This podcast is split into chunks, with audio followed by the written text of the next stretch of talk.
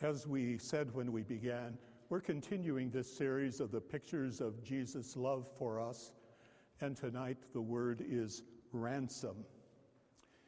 What kind of image does ransom bring to mind? Perhaps it might be something like the ancient or historic slave market in Charleston, South Carolina. It turns our blood cold when we realize what went on there. Black men, women, and children kidnapped from the African continent, brought here to be sold into slavery. It's an ugly part of our nation's history. There are some who would say anything like this, we ought to just tear down and forget about our history. But when it comes to our sins, what we've done wrong, we don't want to forget it. We don't want, don't want to erase it and possibly just go on repeating it. But think of the word ransom in conjunction with this. To ransom someone from slavery would mean you'd step up in that slave market, you'd bid, you would pay the price, and then set them free. I don't know. The pressure at that time, if for someone to do that, it would take a lot of money, but it would also take a lot of bravery. But ransoming, paying the price for the sins of an individual or the people of God as a whole, involved much more. In Psalm 49, no man can redeem the life of another or give to God a ransom for him. The ransom for a life is costly. No payment is ever enough. In the scriptures, no monetary payment could ever ransom a person from sin. What was required always was blood. In the Old Testament, the blood of sacrificial animals over and over and over again. But as the writer to the, of the, to the Hebrews says, when Christ came as a high priest of the good things that are already here, he went through the greater and more perfect tabernacle. He did not enter by means of the blood of goats and calves, but he entered the most holy place once for all by his own blood, having obtained eternal redemption. So the great ransomer, to coin a word, is our Lord. As Timothy says, for there is one God and one mediator between God and men, the man Christ Jesus, who gave himself as a ransom for all people. In what way did Jesus bring his own blood in order to pay for our sins? Anyone who's heard more than a couple Lutheran sermons? No, and it almost can become formulaic. Uh, he died a horrible, ugly death, God forsaken death on a criminal's cross on Golgotha, a hill outside of Jerusalem. But what does this mean for our daily lives? living with our families, caring for our neighbors, perhaps being neighborly to our neighbors, we might say. I find it instructive that the word ransom is used by our Lord in connection with a request that we heard in the gospel. A request from the mother of James and John. She's only, uh, they're identified as the sons of Zebedee. Her name isn't given. If our Lord's life were being timed, it would be 10 minutes of midnight. He's on his way to Jerusalem. He's just outside of Jericho.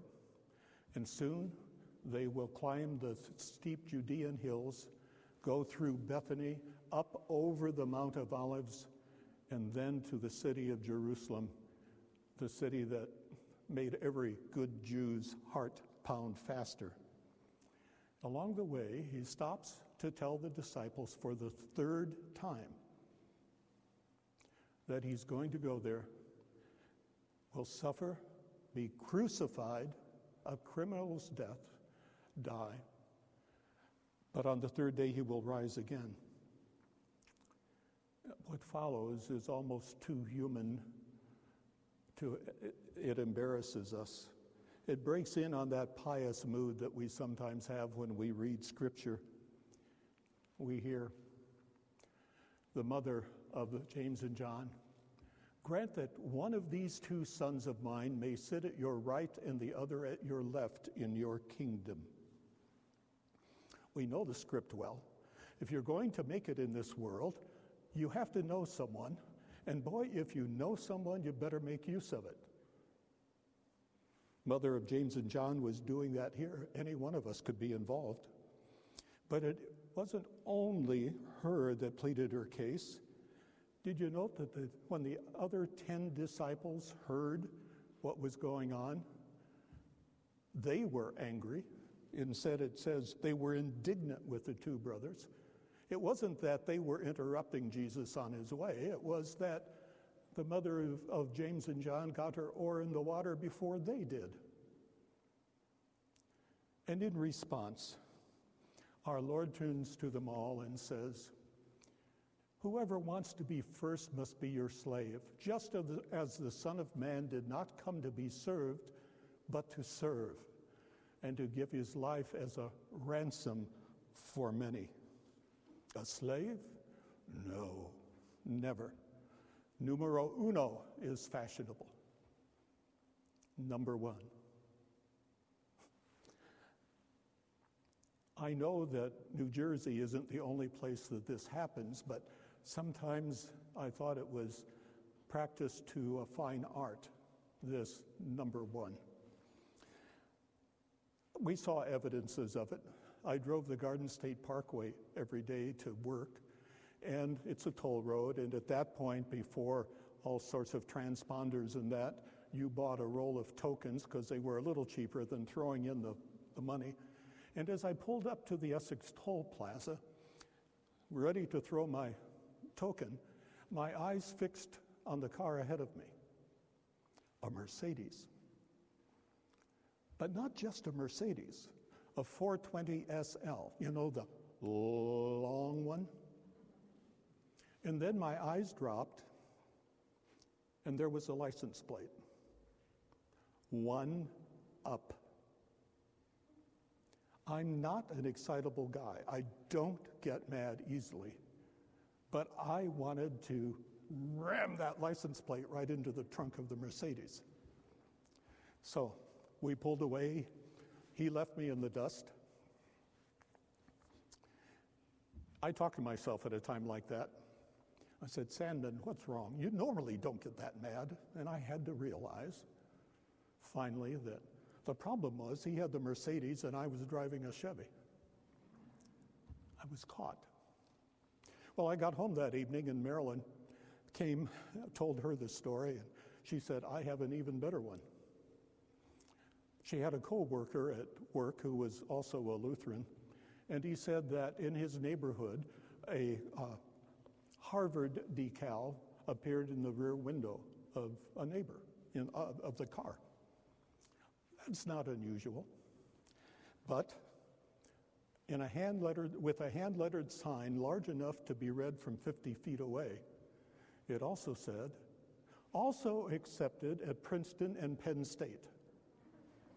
Numero uno, three times over. Instead, whoever wants, whoever wa- wants to be first must be your slave. By human standards,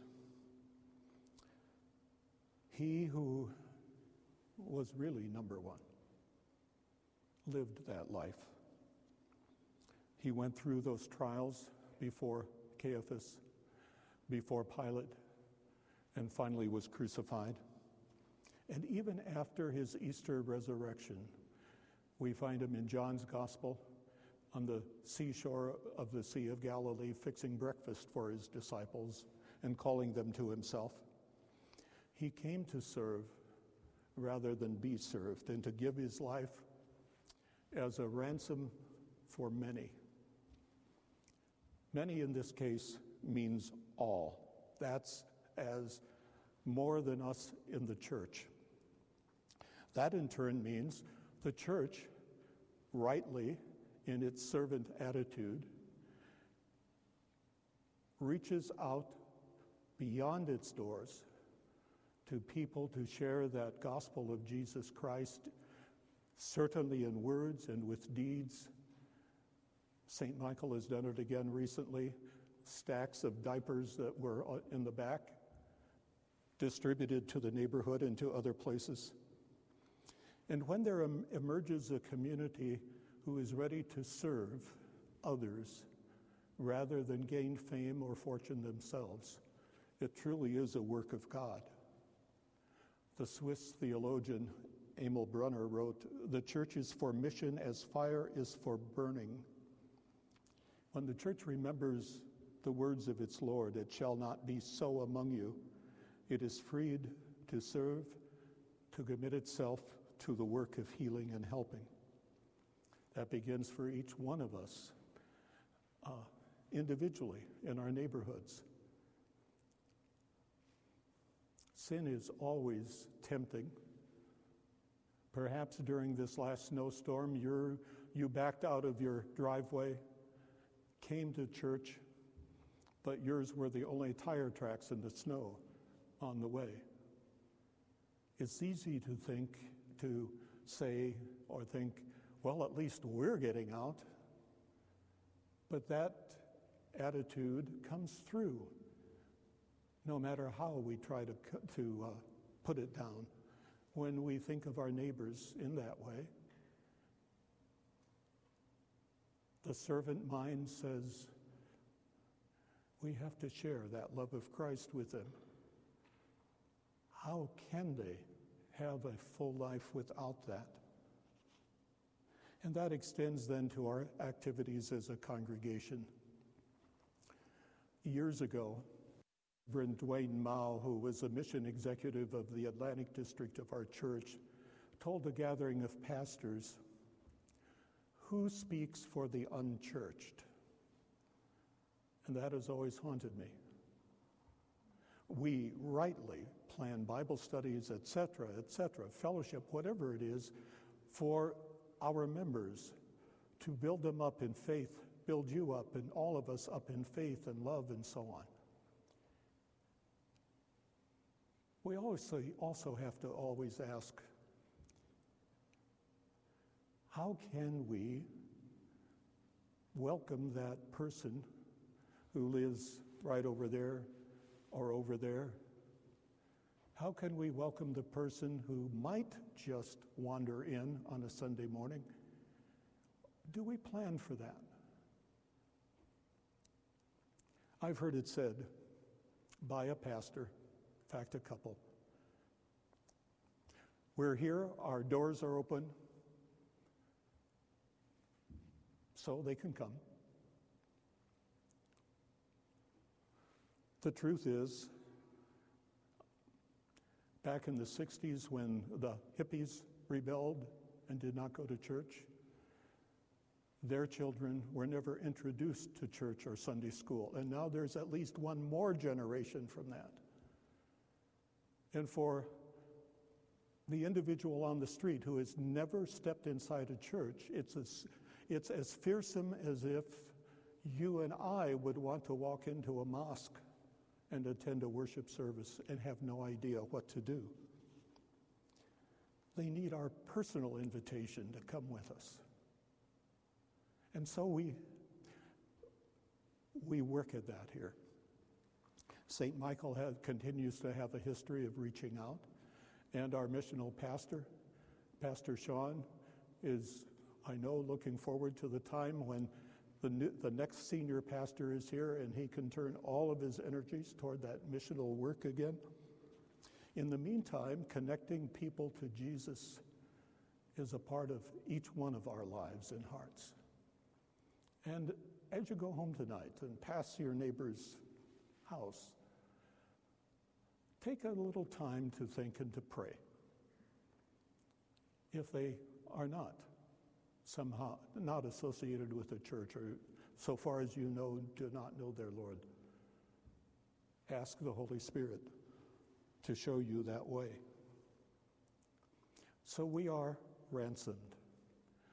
The, the price of our salvation and all, all has been paid.